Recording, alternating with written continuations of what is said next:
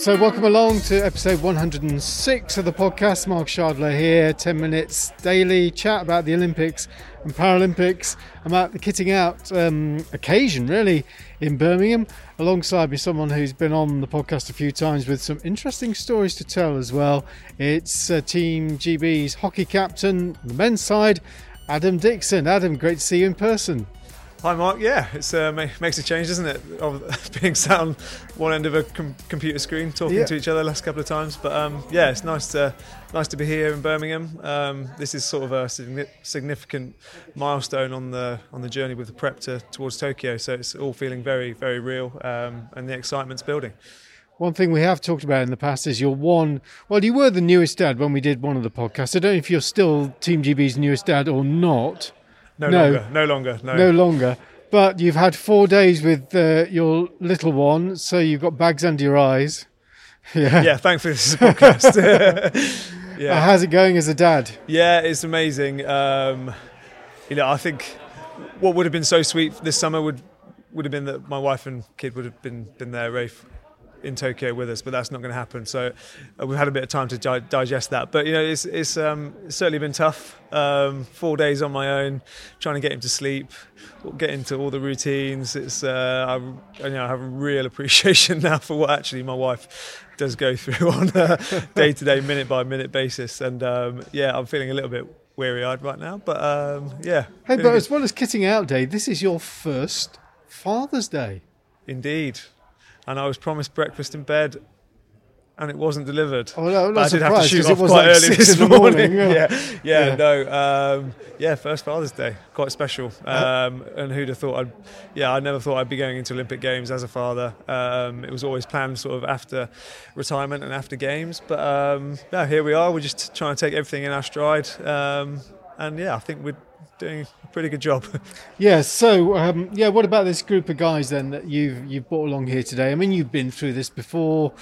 It's an exciting day, and it's a day I always think that a team, especially the younger members of the team, suddenly realise what an Olympian means. Yeah, it's, it's some of the imagery. You know, as soon as you step foot in the door, you're greeted with you know powerful image, images of you know previous Olympic campaigns. You know some of the icons that we come to know and love and have become household names. So yeah, it really does hit home. Um, sort of always have to sort of curtail this a little bit by saying you know, we're not here for the tracksuits, we're not here for the kit, we're here to win medals, and that's you know that's one thing to sort of get over. Luckily, we're 30 days ahead, you know, of of, of, of, of games, so we've got a bit of time to digest that. But it's it really is special, you know, seeing all the the, the, the, GB kit, you know, is looking really good this time around in Tokyo. I know Tokyo is a pretty fashion conscious city, so we, we're doing a good job by uh, looking the part whilst we're there. Yeah, yeah, you've got a fair amount of kits to take back with you. You've, have you got one of those buzzer things I see people carrying oh, around? Oh, no, I don't know. Uh, oh, maybe you didn't need tailoring no. then. I think perhaps they're for tailoring. For, okay, for, no, for when I don't. clothes yeah, get changed. Yeah. People are carrying buzzers. I around. was given the wrong. Uh, I was given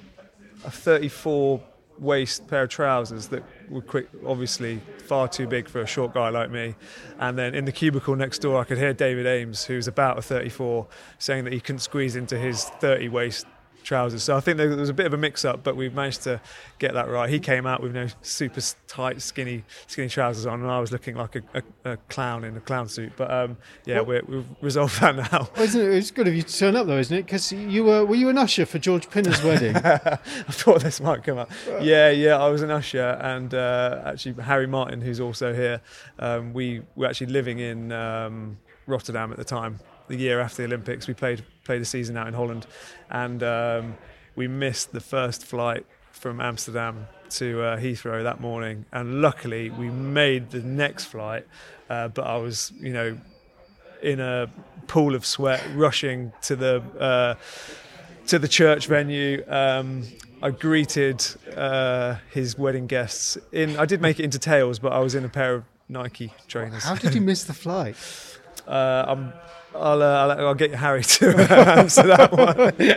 but yeah, it was uh, it could have been a could have been a complete no show, but it was one of those we were determined to make it work, and we got there just in the nick of time. Didn't you also miss the uh, the measuring up for the suits as well? Uh, I, that, I had a better excuse for that. I was in Holland and couldn't really justify spending all that money to come back. But I trusted George to fit me out in a in a reasonably sized. I gave him my measurements actually. Okay. Uh, actually, at that point, I was in India and I saw Indian tailors, and I went in and got them to measure me. So I had accurate measurements. So oh right, so it, all- it all oh, fit. I looked yeah. the part. I was just in trainers and not uh, some shiny black shoes.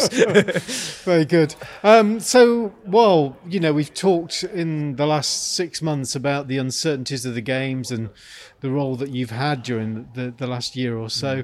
But now here it is, you know, captain of the team who's going to be getting on a plane in a couple of weeks' time. Yeah, it's uh, it's all come round so quickly, so fast. I've not really had, especially with having a newborn, um, just had no time to really stop and take it all in. So it's been one week to the next, one month to the next, and we're we're finally here. And you know, there were times where I just truly didn't believe the Olympics would go ahead. I just didn't see how it could be logistically possible. But you know, huge credit to the Japanese, the IOC. It's, it's all falling into place, and um, I've seen even seen images of the the athletes' village this morning on on on TV. So yeah, it's all uh, it's all it's all coming together, and we just can't wait now to to go and show what we're about because we're there to play hockey, we're there to win medals, and I think we're yeah we're in a we're in a good spot.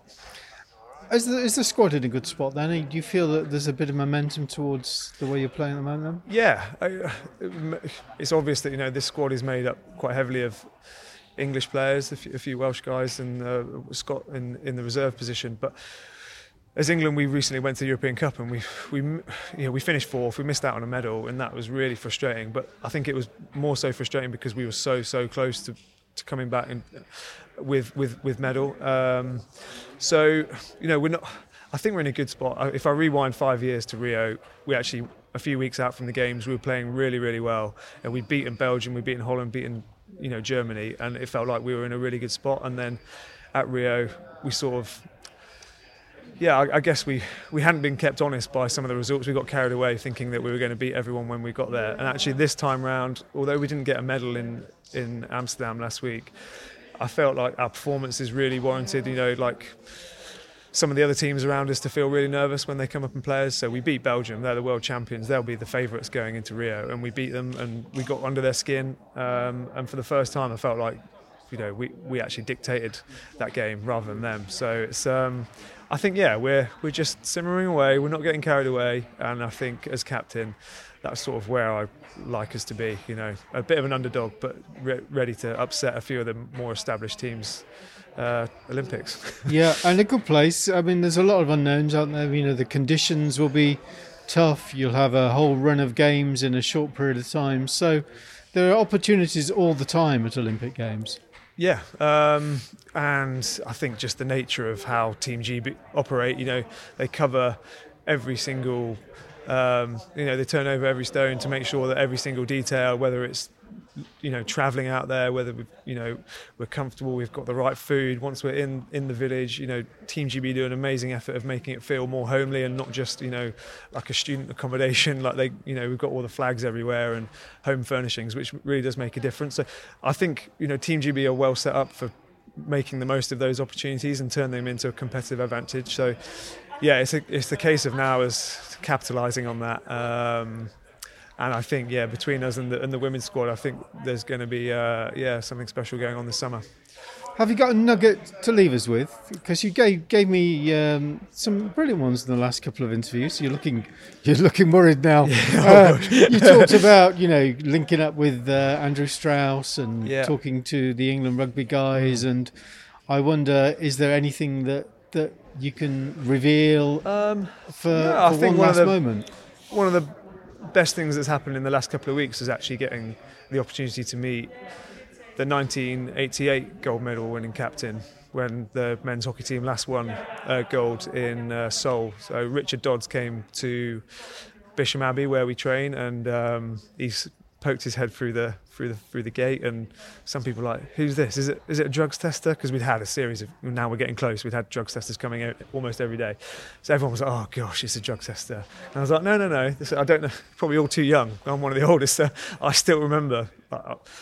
I was two at the time, but I remember sort of the legacy that that, that, that side left um, in the years years beyond that. And I was like, this is the captain. He's got a gold medal probably in his pocket, ready to show you. And he came over, he said some really nice words. And one thing that really stuck out for me uh, when I chatted to him afterwards in private was that they just became a, for that four or five year period where they had that su- success at World Cups and Olympics, they were just the team that everybody hated to play against, and it wasn't necessarily, you know, the always the pretty hockey and you know Sean Kerly was and Imran Sherwani scoring goals and free flowing hockey. It wasn't all about that. It was being a real tight knit team who were just a bugger to play against. And I think if we can take a little ounce of that, and I think we showed some of that, as albeit as the English team in Amsterdam last week, if we can come together as GB and really show that, um, I think yeah, we'll we'll, uh, we'll certainly ruffle some feathers and, and, create a few upsets.